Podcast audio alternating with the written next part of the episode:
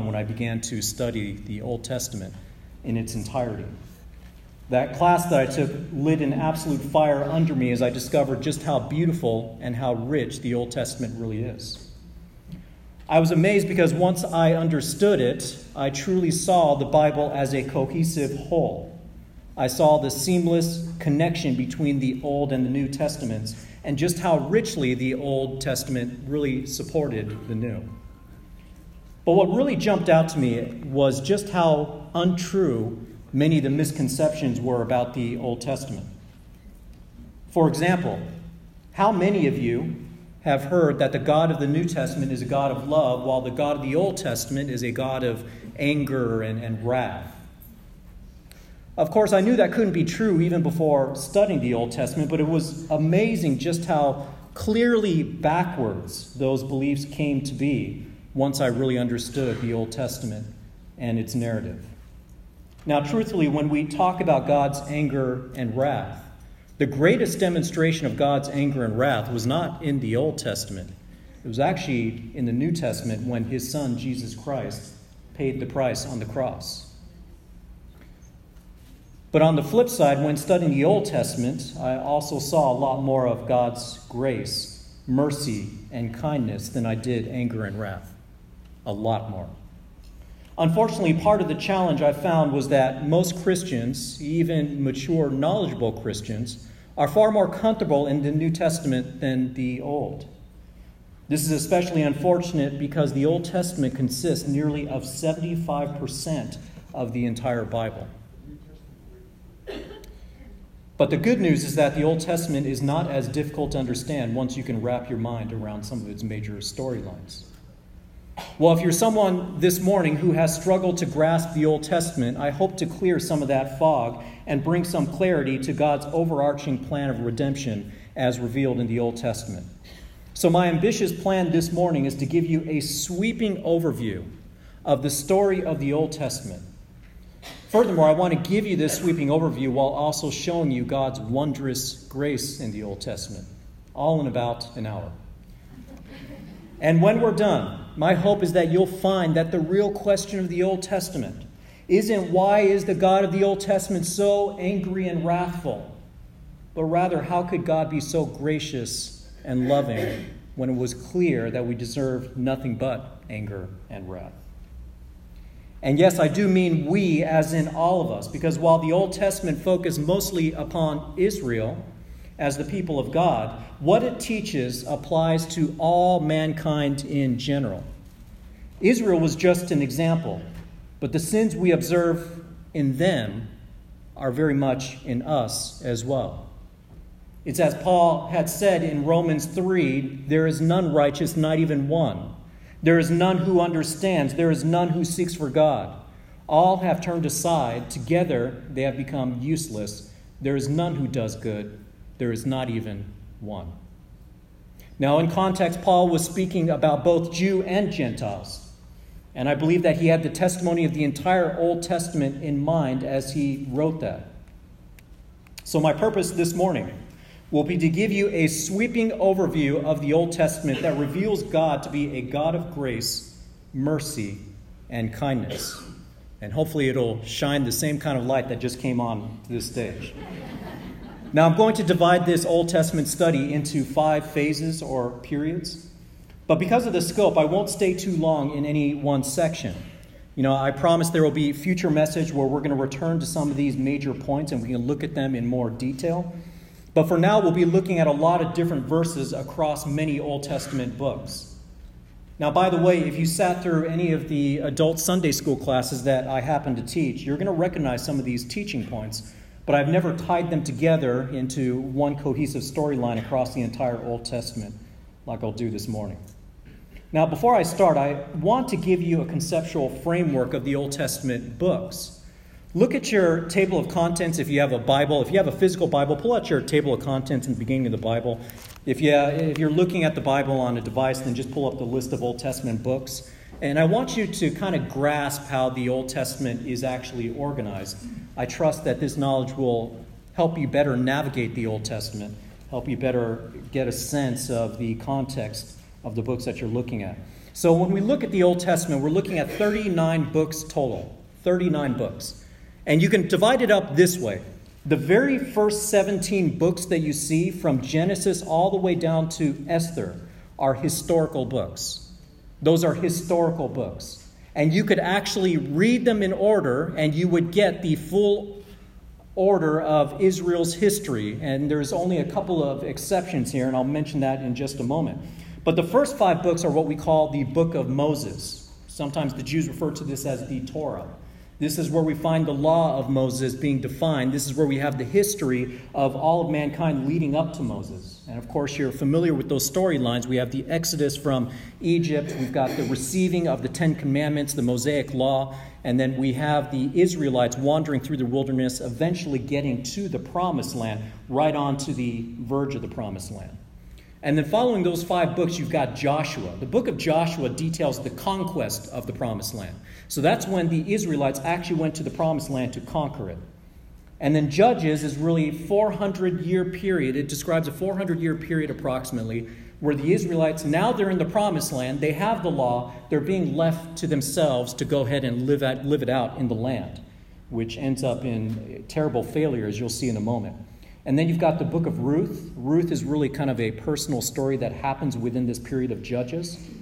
And then the next four books, 1st and 2nd Samuel, 1st and 2nd Kings. This is, these are the four books that describe the kingdom era. This is the kingdom era. 1st and 2nd Samuel describe the first two kings, which is David, Saul, and then David.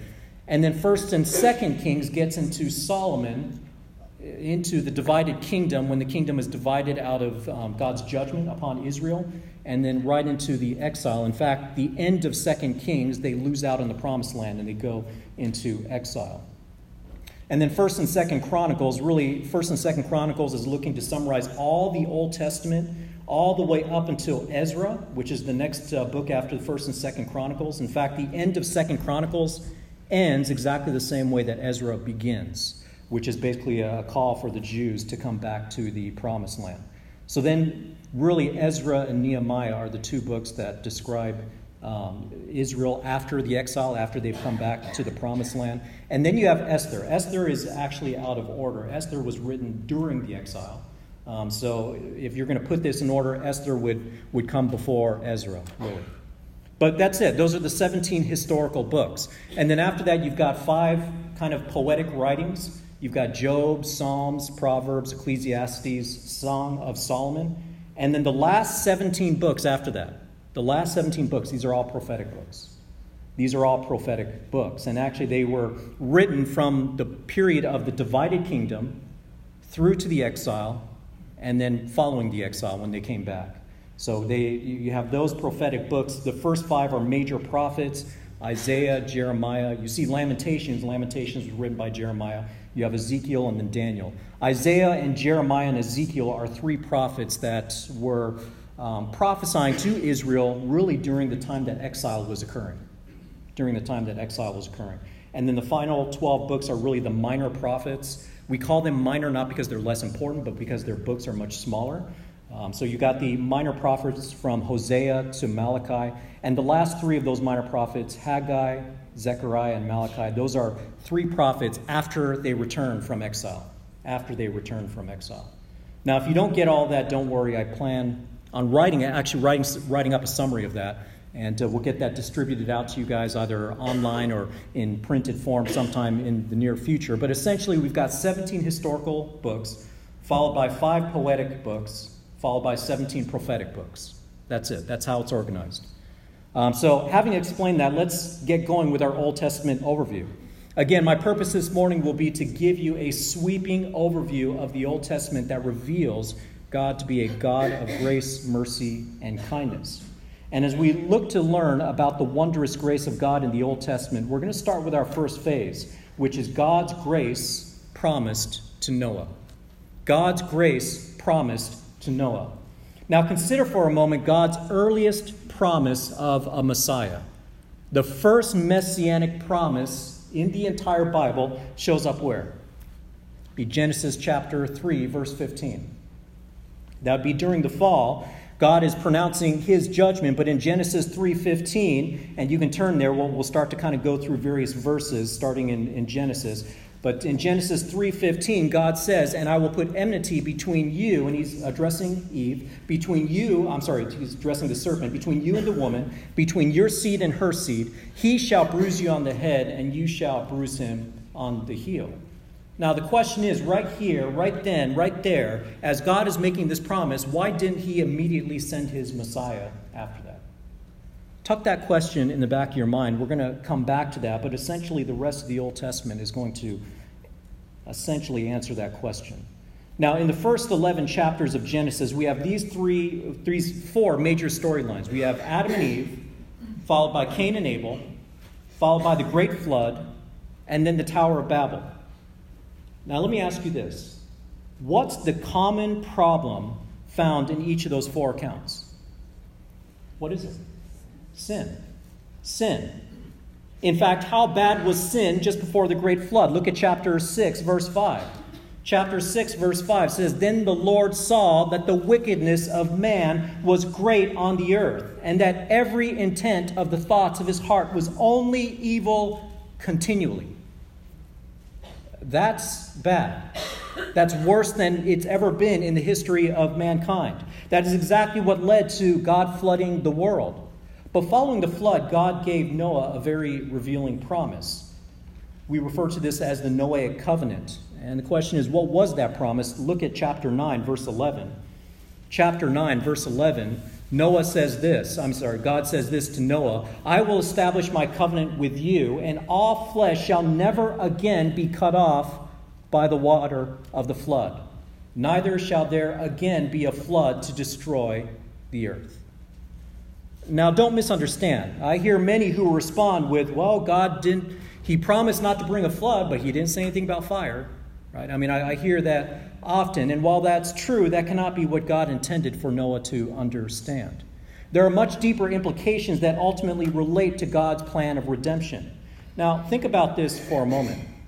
Why did God have to bring the flood in the first place? We just said it. What is it? It's sin, right. Now, if the flood was expected to resolve the problem of sin, that would mean that there would be no more sin following the flood, right? If that were the case.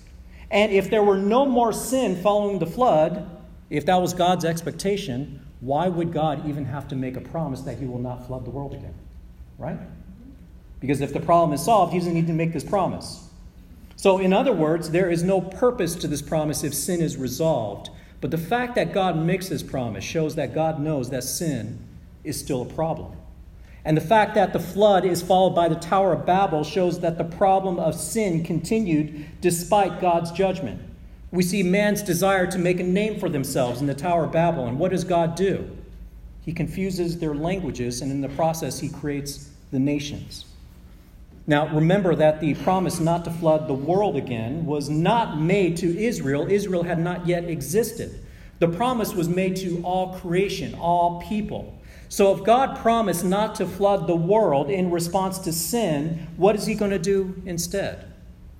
His real solution will be to redeem mankind, starting with Abraham. This leads us to the second period of God's grace seen in the Old Testament. The first was God's grace revealed to Noah, the second is God's grace revealed to the patriarchs. To the patriarchs. Patriarchs meaning the, the forefathers of the faith. Abraham is often referred to as the father of the Israelites. The nation started with him, with the promise that we call the Abrahamic covenant. Look at how it starts in Genesis chapter 12, verses 1 and 2. Genesis chapter 12, verses 1 and 2. Now the Lord said to Abram, Go forth from your country and from your relatives and from your father's house to the land which I will show you. And I will make you a great nation, and I will bless you, and make your name great and so you shall be a blessing. Now, notice that verse 1 is directed at Abram, but God then refers to the physical descendants of his when he said in verse 2, I will make you a great nation.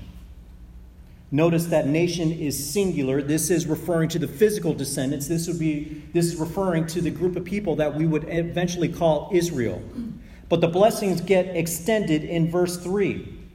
He not only says, I will bless those who bless you. In verse 3, look, I will bless those who bless you, and the one who curses you, I will curse. But look at this, and in you, all the families of the earth will be blessed. Remember the nations that were created in the prior chapter in the Tower of Babel, right? When God confused their languages, He essentially created nations. Remember the confusion that divided the people into different groups? Well, the very first call to Abram ends here in Genesis 12:3 with the purpose of blessing all the families of the earth. And it gets even more explicit than that. Multiple times God would tell Abraham and Sarah that nations plural would come forth from them. In fact, Abraham's original name was Abram. And at some point it gets changed to Abraham. Turn with me to Genesis chapter 17, and we're going to find out why. Genesis chapter 17, verses 4 and 5, God says this to Abram As for me, behold, my covenant is with you, and you will be the father of a multitude of nations, plural. No longer shall your name be called Abram, but your name shall be Abraham, for I will make you a father of a multitude of nations. Remember that Abram was told that he'd be a father of a great nation earlier in chapter 12. But his name gets changed to Abraham to reflect many nations. And the implication is that he would have both physical and spiritual descendants. And by the way, this is a point that the Apostle Paul would make rather emphatically both in the book of Romans and the book of Galatians. But then, right here in Genesis 17 and verse 6, Sarah is then said that she would become a mother of nations, plural. And the promise, the promise is repeated to Abraham in both chapters 18 and 22 that all the nations of the earth will be blessed. But later, we find that this promise is not for all of Abraham's children. He had more than one child. Look at chapter 26, verse 4. Chapter 26, verse 4, we find here that the Lord is speaking to Isaac. He is speaking to Isaac, and in verse 4, he has this promise for Isaac I will multiply your descendants as the stars of heaven, and will give your descendants all these lands, and by your descendants all the nations of the earth shall be blessed. And then again, the promise is not to all of Isaac's children, but specifically Jacob. Look at chapter 35. Chapter 35, verse 11. In chapter 35, verse 11, now it's the Lord speaking to Jacob. And he addresses Jacob in verse 11, we read, God also said to him, I am God Almighty. Be fruitful and multiply. A nation and a company of nations, plural, shall come from you, and kings shall come forth from you. In fact, in verse 28, Jacob would then be renamed to Israel, and his sons would later be known as the 12 tribes of Israel. So, this Abrahamic promise ends up being foundational in how God would demonstrate his grace. It is the platform by which all other major covenants would be based. And it is by this covenant that God calls Israel out of Egypt. Now, the deliverance from Egypt, when you get to the book of Exodus, um, this reminds me of a question that I had a non believer friend who would ask me multiple times with regards to God. He would ask, If God is real, why doesn't he just reveal himself? If God is real, why doesn't he just reveal himself? Well, he did reveal himself to Israel. Consider what the Israelites witnessed even in the early chapters of the book of Exodus. The Israelites saw the 10 plagues. That's in Exodus chapters 7 through 12. And as they were escaping Egypt, God manifested himself as a pillar of fire by night and a cloud by day. You see that in chapters in chapter 13. This was proof that God was leading them out. And when God parted the Red Sea in chapter 14, he proved that even the most powerful army of the most powerful nation in the world could not thwart God's purposes, even though his people were unarmed. But despite these revelations of God, how did the Israelites respond? Well, if you read chapters 15 and 16 in Exodus, they grumbled about food and water. They even wanted to go back to Egypt. They even threatened to kill Moses and return. Look at Exodus chapter 17. Exodus chapter 17, verses 2 to 4, reads Therefore the people quarreled with Moses and said, Give us water that we may drink. And Moses said to them, Why do you quarrel with me? Why do you test the Lord? But the people thirsted there for water, and they grumbled against Moses and said, Why now have you brought us up from Egypt to kill us and our children and our livestock with thirst? So Moses cried out to the Lord, saying, What shall I do to this people? A little more, and they will stone me. However, while the people failed to trust God, God's grace continued undeterred. And believe it or not, we see the grace of God in the law of Moses, in the Mosaic law. That brings us to the third period of God's revealed grace, which is God's grace seen in the law. God's grace seen in the law. Do you remember the question I asked as to why God didn't immediately send his Savior after making that promise to Eve in the Garden of Eden? Back in Genesis 3:15. We'll take a look at what God tells Israel in chapter Exodus chapter 19, starting in verse 4. Exodus chapter 19, verse 4 to 6, we read, You yourselves have seen what I did to the Egyptians and how I bore you on eagle's wings and brought you to myself. Now then, if you will indeed obey my voice and keep my covenant, then you shall be my own possession amongst all the peoples, for all the earth is mine. And you shall be to me a kingdom of priests and a holy nation. These are the words that you shall speak to the sons of Israel. Now look at the response of the people in verse 8. Verse 8 All the people answered together and said, All that the Lord has spoken, we will do. And Moses brought back the words of the people to the Lord. So then in chapter 20, the Ten Commandments come. And after the Ten Commandments come, look at how the people of Israel respond in verses 18 and 19. Chapter 20, verses 18 and 19. All the people perceived the thunder and the lightning flashes and the sound of the trumpet and the mountain smoking. And when the people saw it, they trembled and stood at a distance. Then they said to Moses, Speak to us yourself, and we will listen. But let not God speak to us, or we will die.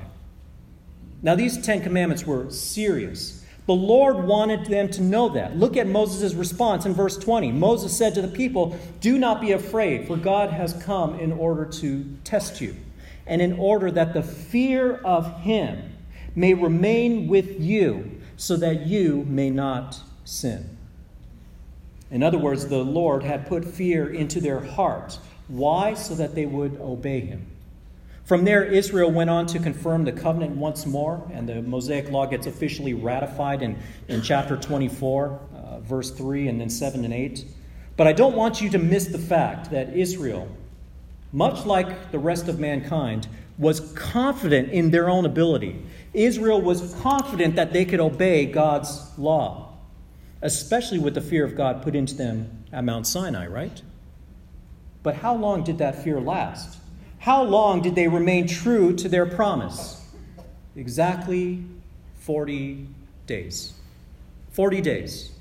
In Exodus chapter 32, we have the incident with the golden calf which violates the first two commandments. The first commandment is that you shall have no other God before me. The second one is that you shall not create any idols.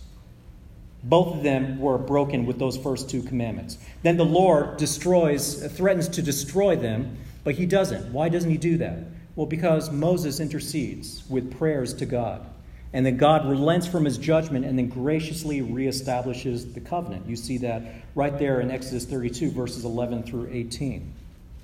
Now, I want to correct a common misunderstanding about the Mosaic Law, about this Mosaic covenant.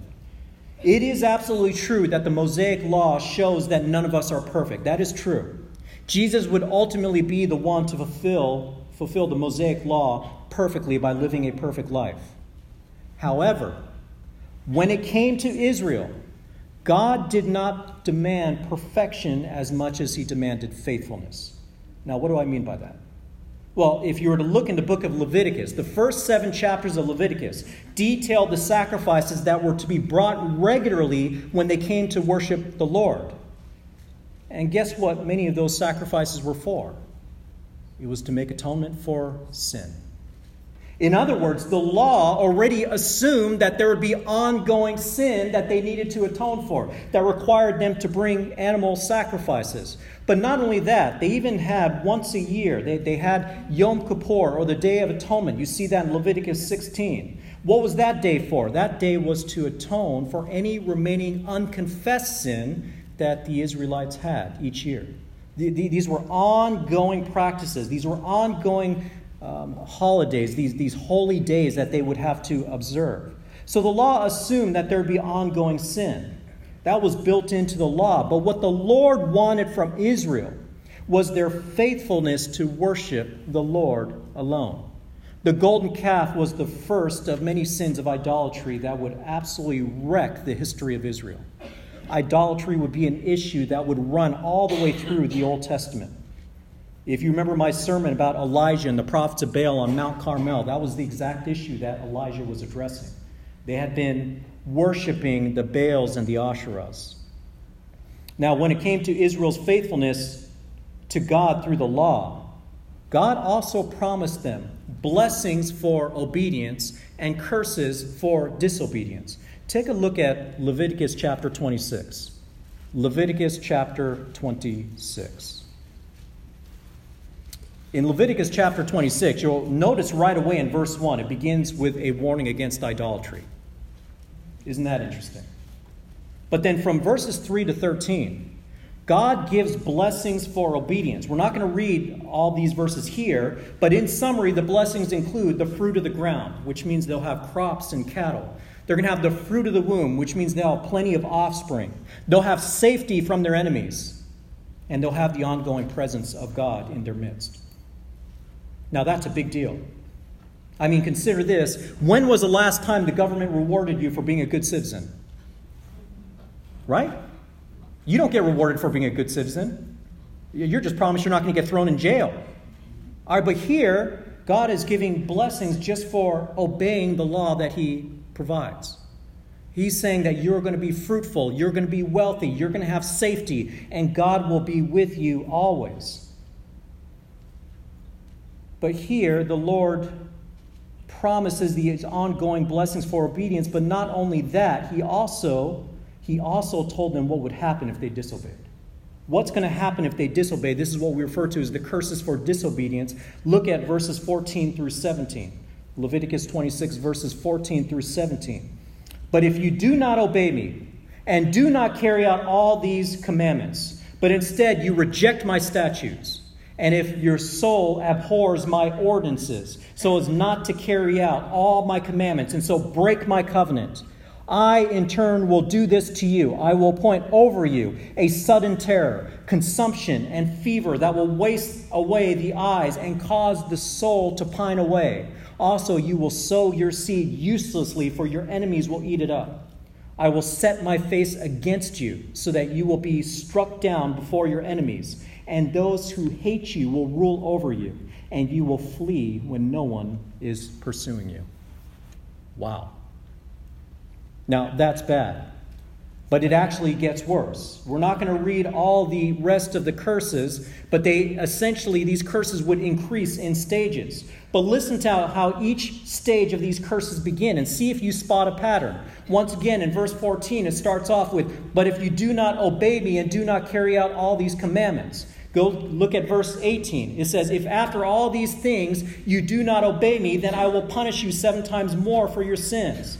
And then verse 21 If then you act with hostility against me and you are unwilling to obey me, I will increase the plague on you seven times according to your sins. And then verse 23 And if by these things you are not turned to me, but act with hostility against me. And then in verse 27 Yet in spite of this, if in spite of this you do not obey me, but act with hostility against me. Do you see a pattern with all of those statements? All those statements reflect what we would call conditional statements. They have the word if repeated over and over again. So, despite ongoing rebellion that gets worse and worse, think about these conditional statements. Think about every time that the Lord says, if you continue to do these things. Why does He say that? What is the Lord giving them an opportunity to do at every stage of cursing? He's giving them an opportunity to repent. They have a chance, even if they fail, even if they are cursed by God, they can always repent and they will be blessed once again.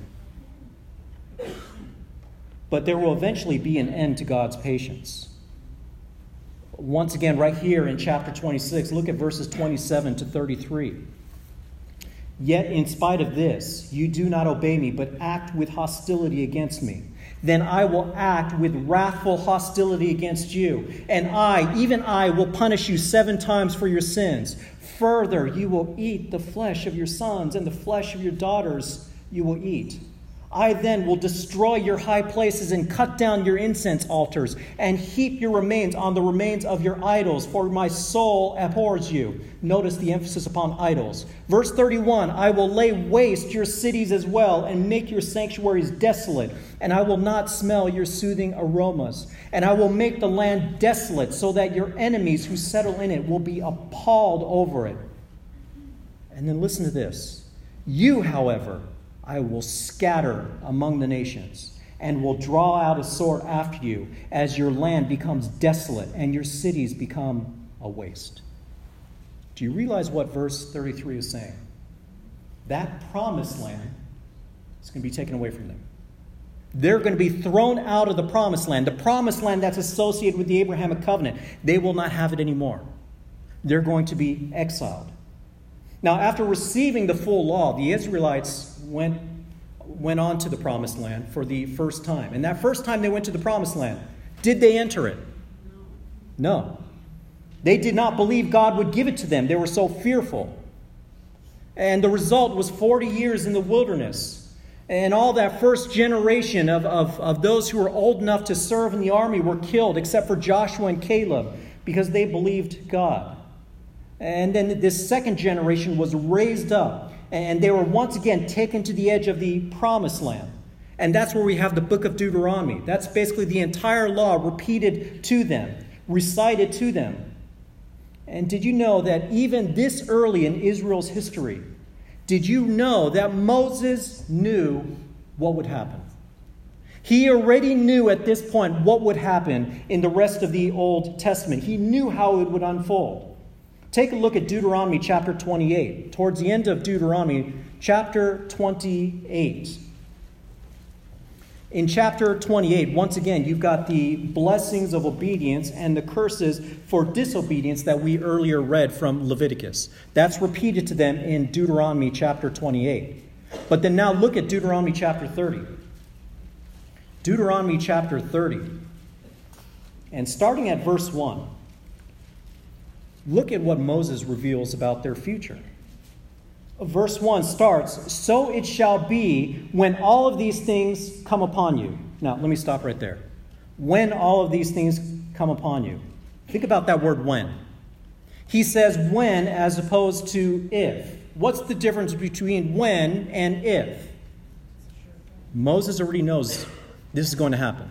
Okay, so when all these things come upon you. Now, the question is, what are all these things? Well, keep reading in verse 1. When all these things come upon you, the blessing and the curse which I have set before you. So Moses knows they're going to be both blessed and they're going to be cursed. But we remember that when we read through the curses, there are multiple stages of curses. The question is, how much of the curses would Israel actually experience? Well, if we keep reading, it says this Let's read, actually, let's reread verse 1 in its entirety. So it shall be then, when all these things have come upon you, the blessing and the curse which I have set before you, and you call them to mind in all the nations where the Lord your God has banished you.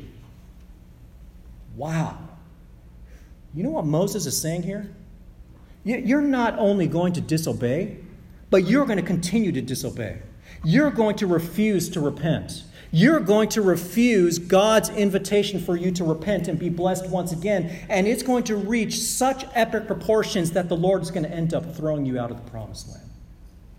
This is Moses telling this to the second generation. And it's not just Moses. I mean, Moses says this, uh, and then, well, well, let's, let's continue reading. Uh, starting in verse 2, he says this. Okay, so, so when you call them to mind in all the nations where the Lord your God has banished you, that's at the end of verse 1. And then verse 2, and you return to the Lord your God and obey him with all your heart and soul according to all that I command you today, you and your sons, then in verse 3, the Lord your God will restore you from captivity and have compassion on you, and will gather you again from all the peoples where the Lord your God has scattered you. So, in other words, they're going to rebel to the point they're, they're going to be kicked out of the promised land. But there would be a time in the future that they're going to remember the law. They're going to remember why they're being punished, and they're going to come back to the Lord, and the Lord will bless them. But look at verse 6. Verse 6 Moreover, the Lord your God will circumcise your heart and the heart of your descendants to love the Lord your God with all of your heart and with all of your soul, so that you may live. Here, Moses talks of circumcision, but he's not talking about physical circumcision. He's talking about spiritual circumcision. This is crucial, and I'm going to come back to it later. But it wasn't only Moses who foresaw Israel's rebellion. The next book to the right is Joshua. Joshua details the conquest of the promised land. And we won't go through the details of the conquest, but take a look at the very last chapter of Joshua, Joshua chapter 24. Joshua chapter 24, starting in verse 14. And many of you will remember these, will recognize these verses I'm about to read. A lot of you have these in your home. Uh, we even have these in our home. Joshua chapter 24, verse 14 reads Now therefore fear the Lord and serve him in sincerity and truth, and put away the gods which your fathers served beyond the river and in Egypt, and serve the Lord. Notice the emphasis upon idolatry again. Verse 15 If it is disagreeable in your sight to serve the Lord, choose for yourselves today whom you will serve, whether the gods which your fathers served, which were beyond the river or the gods of the Amorites in whose land you are living. But as for me and my house, we will serve the Lord. And in verse 16, the people answered and said, Far be it from us that we should forsake the Lord to serve other gods. And then when you go down to verse 19, then Joshua said to the people, Listen to this. You will not be able to serve the Lord, for he is a holy God. He is a jealous God. He will not forgive your transgressions or your sins. If you forsake the Lord and serve foreign gods, then he will turn and do you harm and consume you after he has done good to you. The people said to Joshua, No, but we will serve the Lord.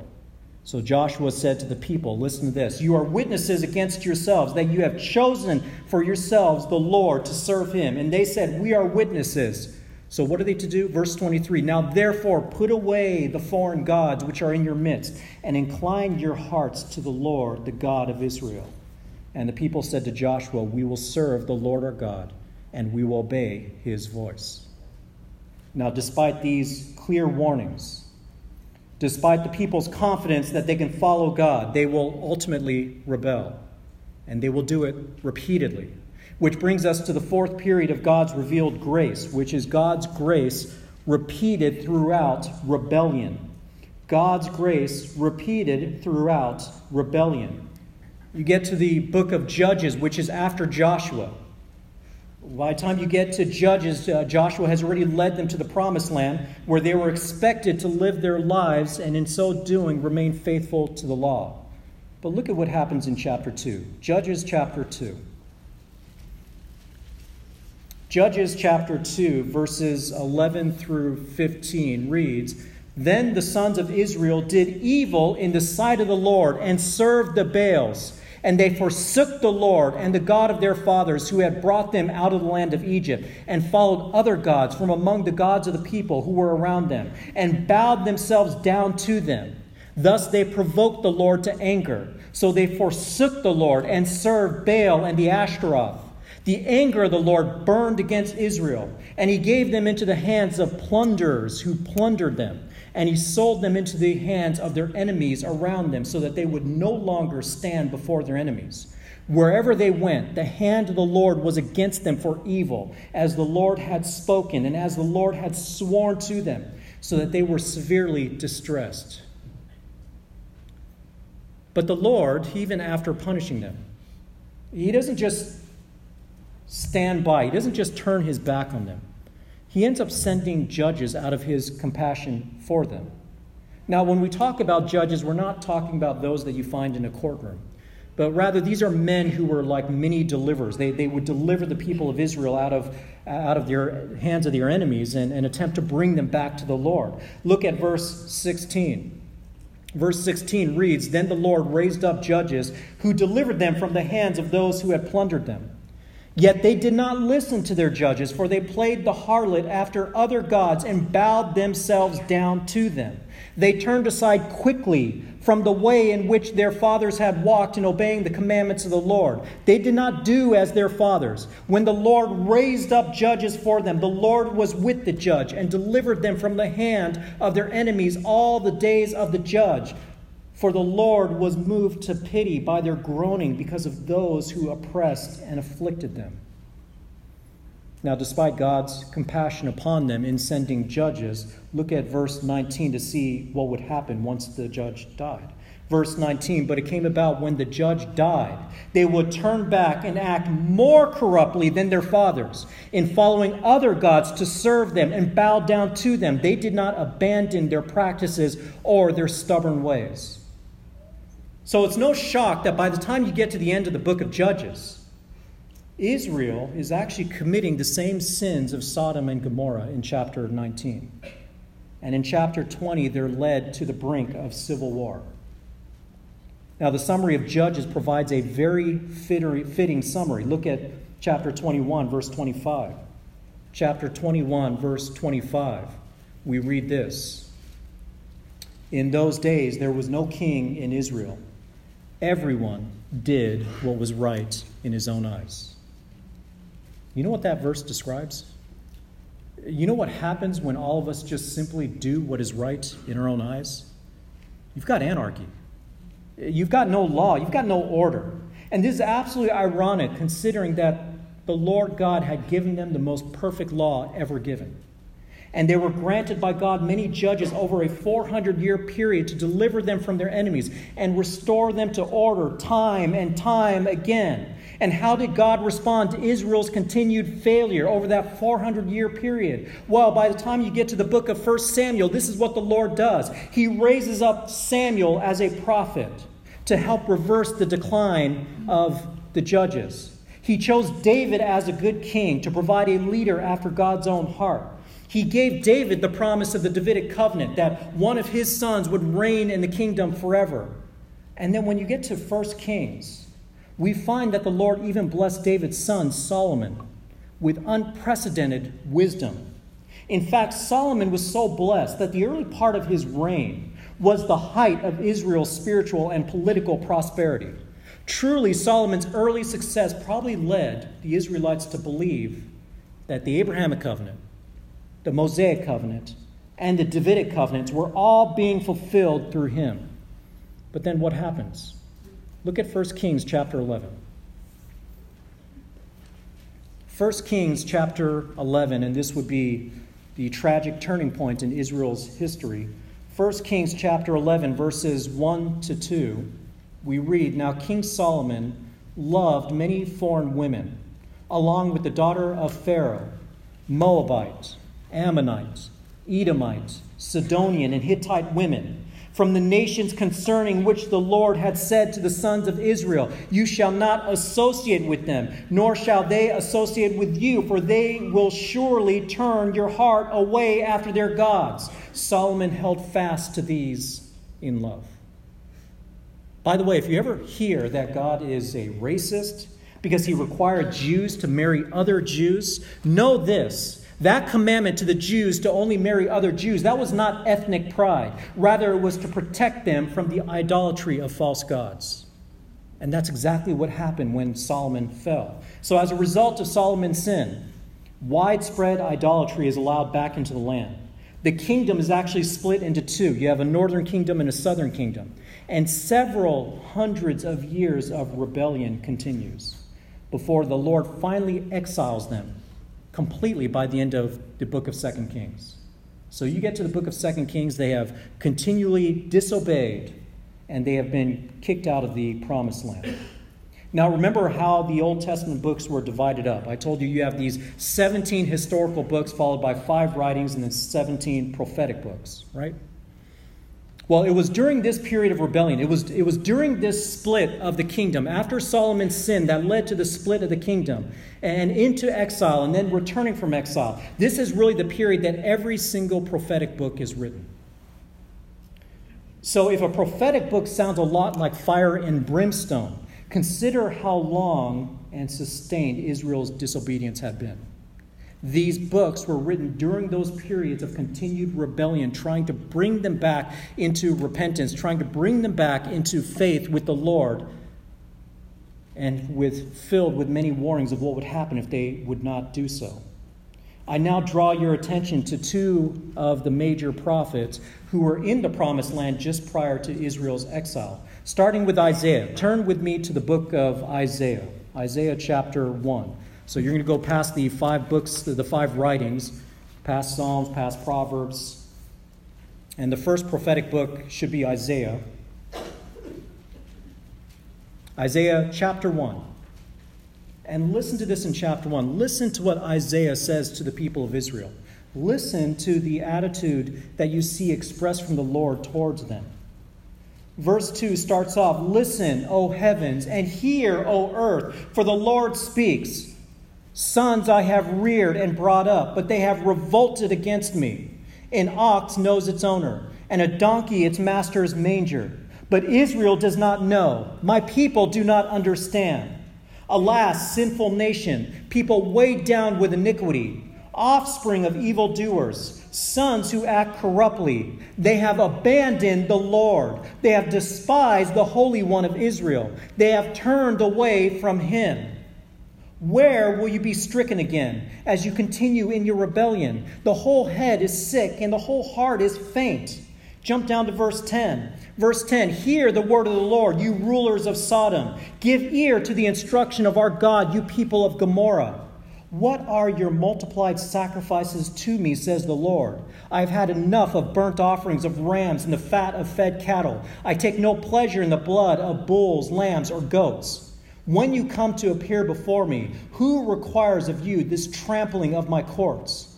Bring your worthless offerings no longer. Incense is an abomination to me. New moon and Sabbath, the calling of assemblies. I cannot endure iniquity and the solemn assembly. I hate your new moon festivals and your appointed feasts. They have become a burden to me. I am weary of bearing them. So when you spread out your hands in prayer, I will hide my eyes from you. Yes, even though you multiply prayers, I will not listen. Your hands are covered with blood. These sacrifices, these feasts and festivals that the Lord was saying, I'm sick and tired of them, those are all these sacrifices and feasts and festivals that were instructed to them through the law. But because of their idolatry, the Lord didn't care about those sacrifices. In fact, look, though, at God's gracious opportunity for them to repent, starting in verse 16. Look at what he says here. Verse 16 Wash yourselves, make yourselves clean, remove the evil of your deeds from my sight, cease to do evil, learn to do good, seek justice, reprove the, the ruthless, defend the orphan, plead for the widow.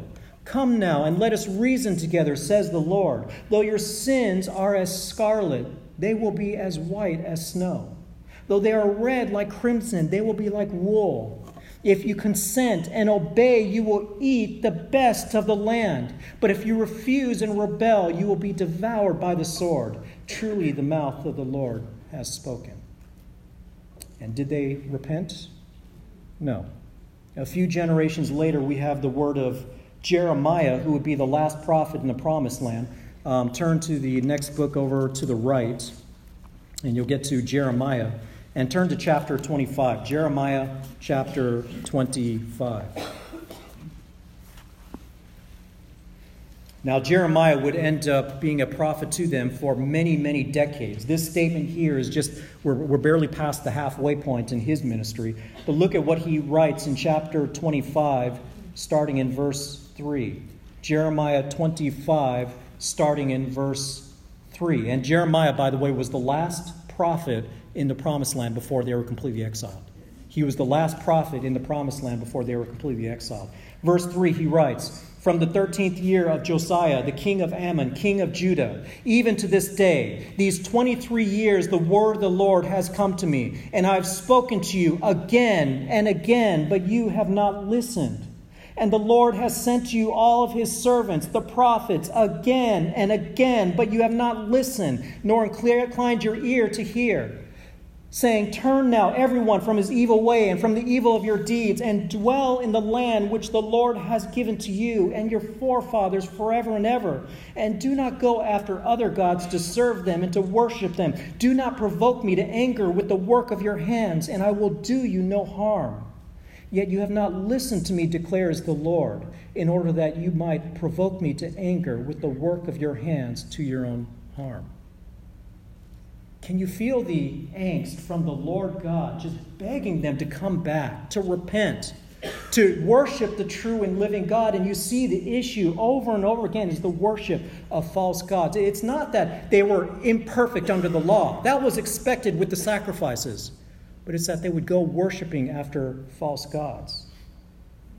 And then if you turn two more books over to the right, you're going to get to the book of Daniel in the book of Daniel. Daniel was a prophet during the exile. So they had been exiled, and, and uh, might be three books to the right, but Daniel, he's, he's in the promised land, uh, not the promised land, he's in uh, Babylon. He's, he's in Babylon during the exile. And if you turn to Daniel chapter 9, so this is after Jeremiah, Lamentations, Ezekiel, you get to Daniel chapter 9. Daniel is actually reading from Jeremiah in verse 2. Daniel 9 2, you see that he's actually reading from the words of Jeremiah. But it prompts this confession starting in verse 3. Verse 3, Daniel writes So I gave my attention to the Lord God to seek him by prayer and supplications, with fasting, sackcloth, and ashes. I prayed to the Lord my God and confessed, and said, Alas, O Lord, the great and awesome God who keeps his covenant and loving kindness for those who love him and keep his commandments. We have sinned, committed iniquity, acted wickedly, and rebelled, even turning aside from your commandments and ordinances.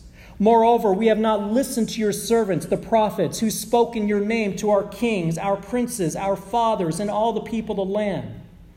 Righteousness belongs to you, O Lord, but to us open shame, as it is this day. To the men of Judah, the inhabitants of Jerusalem, and all Israel, those who are nearby and those who are far away in all the countries to which you have driven them because of their unfaithful deeds which they have committed against you. And then go down to verse 11. Indeed, all Israel has transgressed your law and turned aside, not obeying your voice. So the curse has been poured out on us, along with the oath which is written in the law of Moses, the servant of God, for we have sinned against him. Thus he has confirmed his words which he had spoken against us and against our rulers who ruled us, to bring on us great calamity. For unto the whole heaven there has not been done anything like what was done to Jerusalem. As it is written in the law of Moses, all this calamity has come on us, and yet we have not sought the favor of the Lord our God by turning from our iniquity and giving attention to your truth. You realize what Daniel is saying here? Daniel is saying we disobeyed and we got exactly what we deserved. You even warned us of the consequences for disobedience, and we disobeyed anyway. But God's grace is even seen in the exile. See, did you know that even while they're in exile, God would stir up the hearts of a Gentile ruler to allow Israel back into the land? You'll find that at the very end of the book of Second Chronicles. You find that at the very beginning of the book of Ezra. It's even prophesied in Isaiah chapters 44 and 45. But did things get any better after they returned from exile? Well, not according to Ezra, Nehemiah, and the prophets of that time, which were Haggai, Zechariah, and Malachi. In fact, Malachi would be the last known prophet after the Israelites had returned to the promised land. And look what Malachi says. Turn to the very last book of the Old Testament. It's the book of Malachi. So, right before Matthew, Matthew starts the New Testament. Malachi is the last book of the Old Testament. Malachi chapter 1. Malachi chapter 1. looking at verse 6, Malachi chapter 1, verse 6. A son honors his father, and a servant his master. Then, if I am a father, where is my honor? And if I am a master, where is my respect? Says the Lord of hosts to you, O priests, who despise my name. That's an amazing condemnation. It's not merely just Israel, it's priests. Priests who despise my name. But you say, How have we despised your name? You are presenting defiled food upon my altar. But you say, How have we defiled you? In that you say the table of the Lord is to be despised. But when you present the blind for sacrifice, is it not evil? And when you present the lame and sick, is it not evil? Why not offer it to your governor? Would he be pleased with you? Or would he receive you kindly, says the Lord of hosts? You see, the law of sacrifice is going back to the book of Leviticus. It repeats over and over again that the animals that you were to bring for sacrifice were to be blemish free. They were to be perfect. They were not to be lame. They were not to be blind. They were not to have any major issues with them. But here they were, after they had returned, they were offering up animals that they knew was not even acceptable to their own governor. And if it's not even good for their own governor, who's merely a human authority, what makes them think it'd be good enough for God, right? But this is the clear, just rebellion that continues with Israel. Yet, despite this failure, d- despite their rebellion, despite all the punishment that they received, despite the failed opportunity even to start over again when they came back into the promised land, and their continued refusal to repent, despite all this, God's grace continues, which brings us to the fifth and final period of God's revealed grace which is God's grace revealed in a new covenant. God's grace revealed in a new covenant. At this point, the situation looks pretty bleak, doesn't it? I mean, having seen all of mankind's failures in the Old Testament going all the way back to Adam and Eve, has man done anything to prove that he is good? Is it any wonder that Paul wrote in Romans, There is none righteous, not even one. There is none who understands. There is none who seeks for God. All have turned aside. Together they have become useless. There is none who does good. There is not even one. I firmly believe that Paul was summarizing all that the Old Testament had taught us about mankind. But this is exactly why God had to intervene and address the source of the real problem. You see, there are scattered promises throughout the Old Testament of the real work God had to do. Three of them in particular stand out. One of them from Deuteronomy chapter 30. I'll just read this to you, but we read this already. So let me just remind you Deuteronomy chapter 30, verse 6, talking about the time when Israel finally comes back to the Lord. Moses says, Moreover, the Lord your God will circumcise your heart and the heart of your descendants to love the Lord your God with all of your heart and with all of your soul so that you may live. Ezekiel, Ezekiel chapter 36. You might want to go back a book to Ezekiel a few books uh, to Ezekiel, wherever you're at. Go back to Ezekiel chapter 36, verses 24 to 27. 24 to 27, Ezekiel writes this. And this is the Lord speaking through Ezekiel For I will take you from the nations, gather you from all the lands, and bring you into your own land. Then I will sprinkle clean water on you, and you will be clean. I will cleanse you from all of your filthiness and from all of your idols. Moreover, I will give you a new heart, and I will put a new spirit within you. I will remove the heart of stone from your flesh and give you a heart of flesh and I will put my spirit within you and cause you to walk in my statutes, and you will be careful to observe my ordinances. Now, do you notice what both these passages address? What part of our being do both these passages address? Addresses our heart. This is where the issue is. Now, one final Old Testament passage just to solidify this truth. Turn once more to Jeremiah. Jeremiah chapter 31. This is worth looking at closely. Jeremiah is a couple of books to the left of Ezekiel. Jeremiah chapter 31, verse 31. And by the way, this passage that we're about to read, this is the longest Old Testament passage quoted in the New Testament. It is the longest Old Testament passage quoted in the New Testament, so it's got to be pretty important, right? Take a look at Jeremiah 31, starting in verse 31. Behold, days are coming, declares the Lord, when I will make a new covenant with the house of Israel and with the house of Judah. Now let me stop right there. He starts with behold. That is a word of surprise. The Lord reveals to Jeremiah that the Lord will make a new covenant. But why a new covenant? How is it different from the old? Well, look at verse 32. Verse 32 says this with regards to this new covenant It's not like the covenant which I made to their fathers in the day that I took them by the hand to bring them out of the land of Egypt. So when he talks about the covenant, that he made with Israel after he delivered them from Egypt. He is talking clearly about the Mosaic covenant, the law of Moses. He's saying this is not like that law. Well, how else is it different? Well, not only was this the law that he established after he brought them out of the land of Egypt, but verse 32 goes on to say, My covenant which they broke, although I was a husband to them. Now, if you recognize the implications here. See, one of the ways that the new covenant would be different from the old, one of the things that God talks about is that this old covenant you broke. You know what the implication is? This new covenant cannot be broken. You broke the old covenant, but I'm going to bring a new covenant. This is going to be a better covenant because it's not going to be one that you're going to be able to break. And how is that possible? Look at verses 33 and 34. He says, But this is the covenant which I will make with the house of Israel after those days, declares the Lord. I will put my law within them, and on their heart I will write it. I will be their God. They shall be my people. They will not teach again each man his neighbor and each his brother, saying, Know the Lord, for they will all know me, from the least of them to the greatest of them, declares the Lord. For I will forgive their iniquity and their sin I will remember no more. Are you getting this? The key to true change is through a heart. While these passages mostly pertain to Israel, Israel's problems symbolized everyone's problems.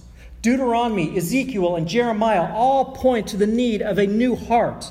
This is the Holy Spirit's work in regenerating your heart for, for and, and his ongoing ministry in you for sanctification. You see, God would not only save us from our sins, but he gives us a new heart to help you do what you and I refused to do before salvation. And now going all the way back to God's first promise of a, de- of a deliverer from Genesis 3:15 when he spoke to the serpent and said that the seed of the woman is going to crush your head when he said that, here's the reason why God did not immediately send that deliverer. Here's the reason why we have all this Old Testament history prior to God sending his son Jesus Christ. You see, the Old Testament here is to show that no matter how much leeway God gives us, no matter how patient he is with us, no matter how much grace he provides, he could reveal himself showing signs and wonders like he did with the 10 plagues in Egypt. He could give us His perfect law. He could make known the blessings and curses for obedience and disobedience. He could rescue His people repeatedly from the consequences of their disobedience, as we see in Judges. He could send faithful men to help turn his people from their sinful ways, just like we saw in 1 Samuel. He could establish a good king to rule, just as he did with David. He could give promise of an eternal king in the Davidic covenant.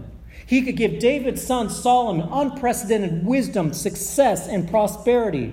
And though and through continued rebellion, he could send prophet after prophet calling for repentance over hundreds of years. He could even stir up the hearts of a Gentile ruler to call Israel to return back to the promised land.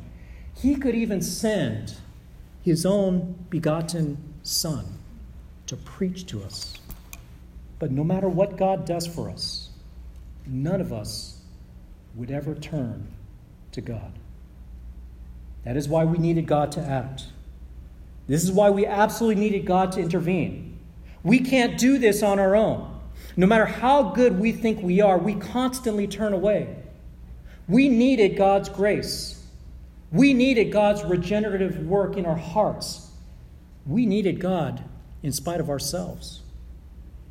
And it wasn't just the Son of God in his death on the cross We needed God's Spirit to give us a new nature.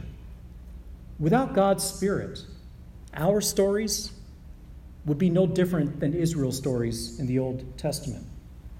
This is why Jesus promised the Helper, the Holy Spirit, in John chapters 14 through 16. These promises are rooted in God's gracious promises from the Old Testament. But there are many important implications here. We don't have time to go over all of them, but I'm going to leave you with two in particular. The first is what I refer to as eternal security. You see, if man's greatest need is a new heart, and God provides that through the work of the Holy Spirit, then the believer is protected from ever falling away from God. The believer can never lose his or her salvation. How so, you might ask? Well, it's very simple. If you could lose your salvation by your own sin, it would mean that the power of your sin is greater than the power of God in working to give you a new heart and giving you the Holy Spirit. It would mean that we're no different than the Israelites. But the point of the new covenant is that God intervenes supernaturally.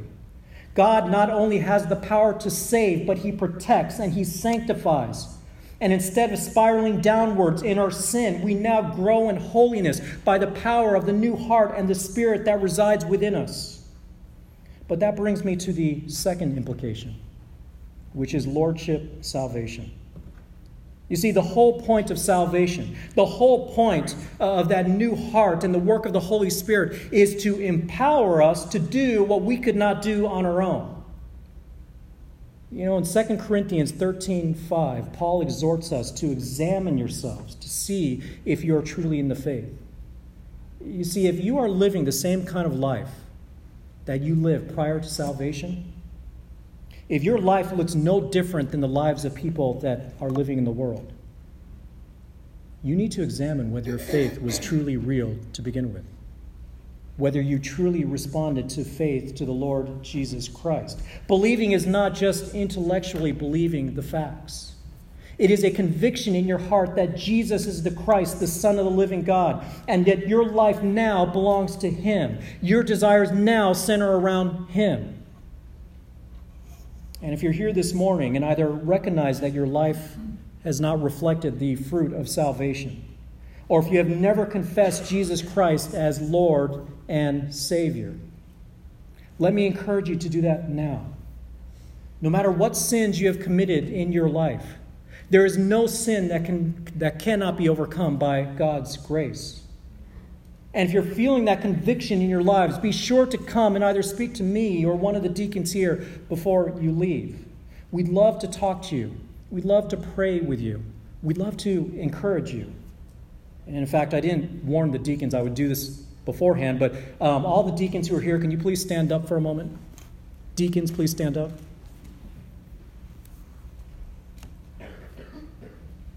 If you're here this morning and you need to speak to someone, if you're here this morning, you're worried about the state of your spiritual condition.